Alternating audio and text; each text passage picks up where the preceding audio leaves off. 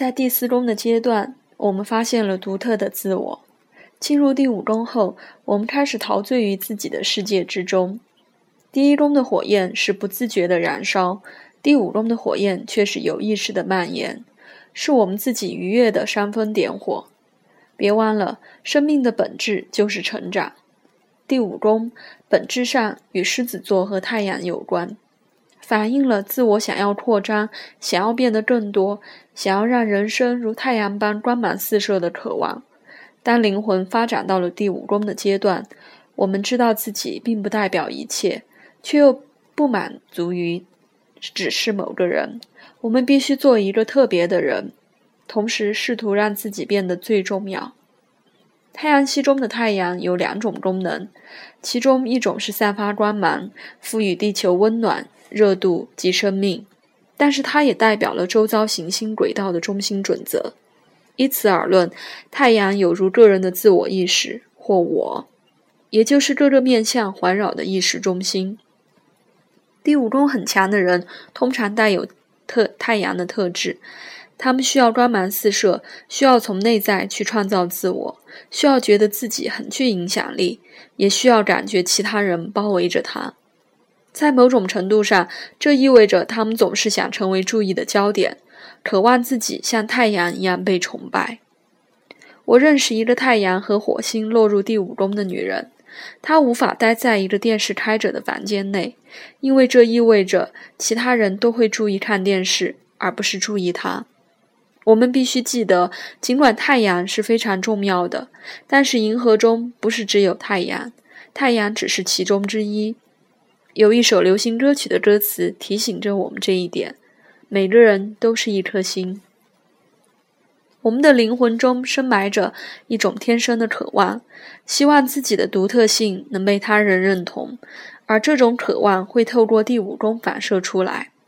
小时候，我们相信自己越可爱、越吸引人，或是越令人着迷，就能获得妈妈更多的爱和保护。我们利用自我的独特价值去征服或迷惑他人。得到的报酬之一就是确保自己会被喂养、保护和照顾，然后就更有机会存活下去。第五宫的另一个重点是生产力，它有两个主要的准则：需要因自己的独特性而被他人喜爱，以及发自内心的创造欲望。这是传传统占星学对第五宫强调最多之处。星图中的第五宫与创造性的表达有关，最明显的就是艺术。但第五宫的创作并不一定是画一幅画，或是表演一段舞蹈。科学家和数学家也可以将他们的成果视为伟大的艺术品，或是在努力的过程中投入如毕加索或俄国芭蕾舞家巴甫洛娃般的热情。第五宫的星座和行星代表了创作及表达的方式。水星或双子座落入第五宫的人，可能具备写作或演讲的才华；海王星或双鱼座落入第五宫的人，则可能会全心投入音乐、诗词、摄影或舞蹈。金牛座和巨蟹座可能会展现烹饪的天分；处女座在此则可能特别擅长缝纫和手工艺品。但第五宫除了可以看出参与的创作活动，这里的配置也能显示创作的态度及风格。一段音乐可能是智利的精心杰作，水星或天王星，也可能是发自内心的创作，月亮或海王星。有些人的创作是挥洒自如、轻松愉快的，有些人却痛苦万分。除了纯粹的创作表达之外，第五宫也是代表演员的宫位。它勾勒出我们如何挥洒生命的艺术创作。我认识一位第五宫很强的客户，形容自己是专业人士。他所指的专业绝对不仅限于工作领域。第五宫的创作活动还包括运动和休闲。对于某些人而言，第五宫代表了体育竞技的挑战，也就是比赛、竞争、获胜或一马当先的喜悦。但是对其他人而言，这可能只是全然投入的狂喜，享受与一群人竞争的感受，或是与命运的机会赌上一把。赌博和投机也跟第五宫有关。我们会在第五宫小试一下自己的机智与想象力，与命运和机会相抗衡。广义而论，第五宫与嗜好、娱乐和闲暇消遣有关。谈论一个由太阳和狮子座掌管的宫位时，这听起来似乎不太入流。但如果我们仔细的推敲一下，就会发现第五宫比表面上看起来重要许多。第五宫指的是那些让人自我感觉良好、乐于活在人间的活动、嗜好、闲暇和消遣，让我们有机会参与自己想要从事或喜欢从事的事物，并且透过这些事物感受到完全投入一件事情的乐趣。令人遗憾的是，很多人对工作和职业都没有这么投入。失去热情和活力是很危险的一件事。除非能有闲暇的兴趣让人充电，重新恢复活力。以此看来，嗜好和娱乐几乎具有一种疗愈的功效。娱乐这个词从字面上解释就是创新、恢复生气、重新唤起生命和能量。第五宫内的行星和星座代表了我们可能会去尝试的闲暇活动类型，以及从事这些活动的时的态度。恋爱也在第五宫找到栖身之地。除了兴奋、热情、心痛之外，恋爱也会让人变得更特别。当我们变成某一个人注意的焦点时，就会对这个人展现独特的爱。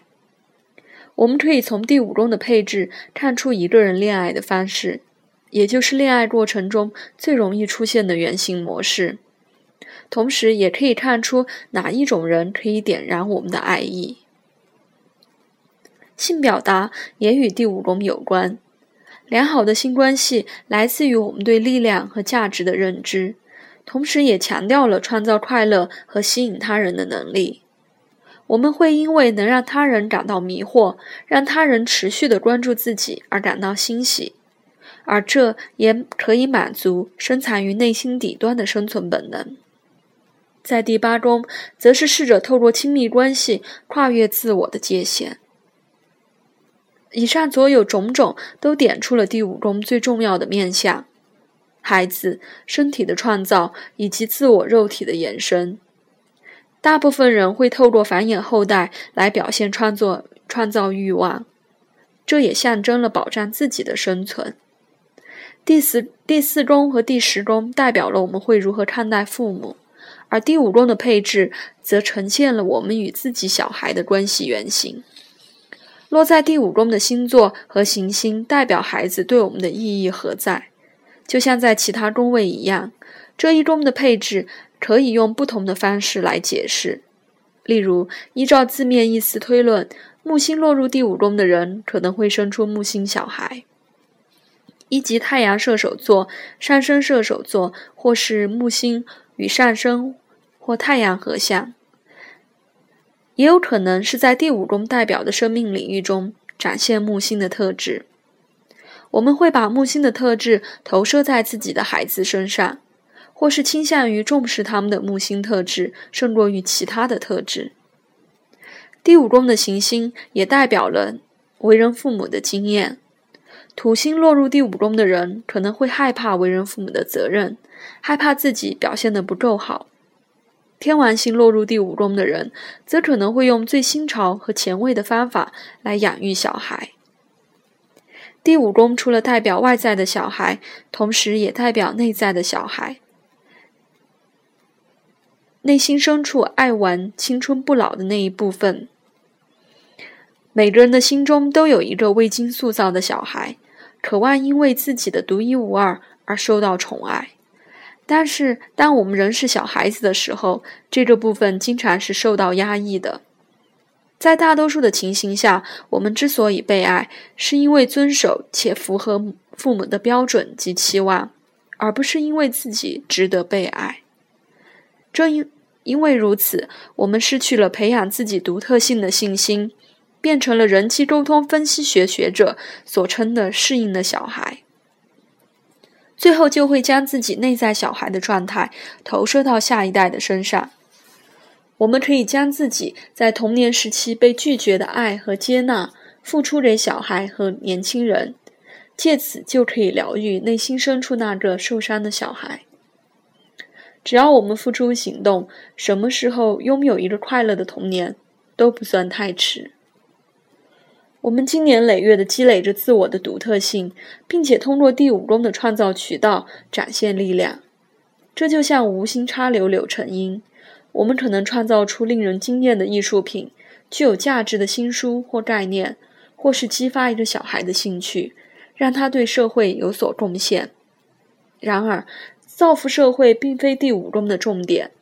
只要看看有这么多人不愿意将艺术创作或小孩公之于世。你就能明白这个道理了。在第五宫的领域中，我们带着愉悦与骄傲去创作，动机完全是为了娱乐自己，而这股动力存在于每个人自我创造的天性之中。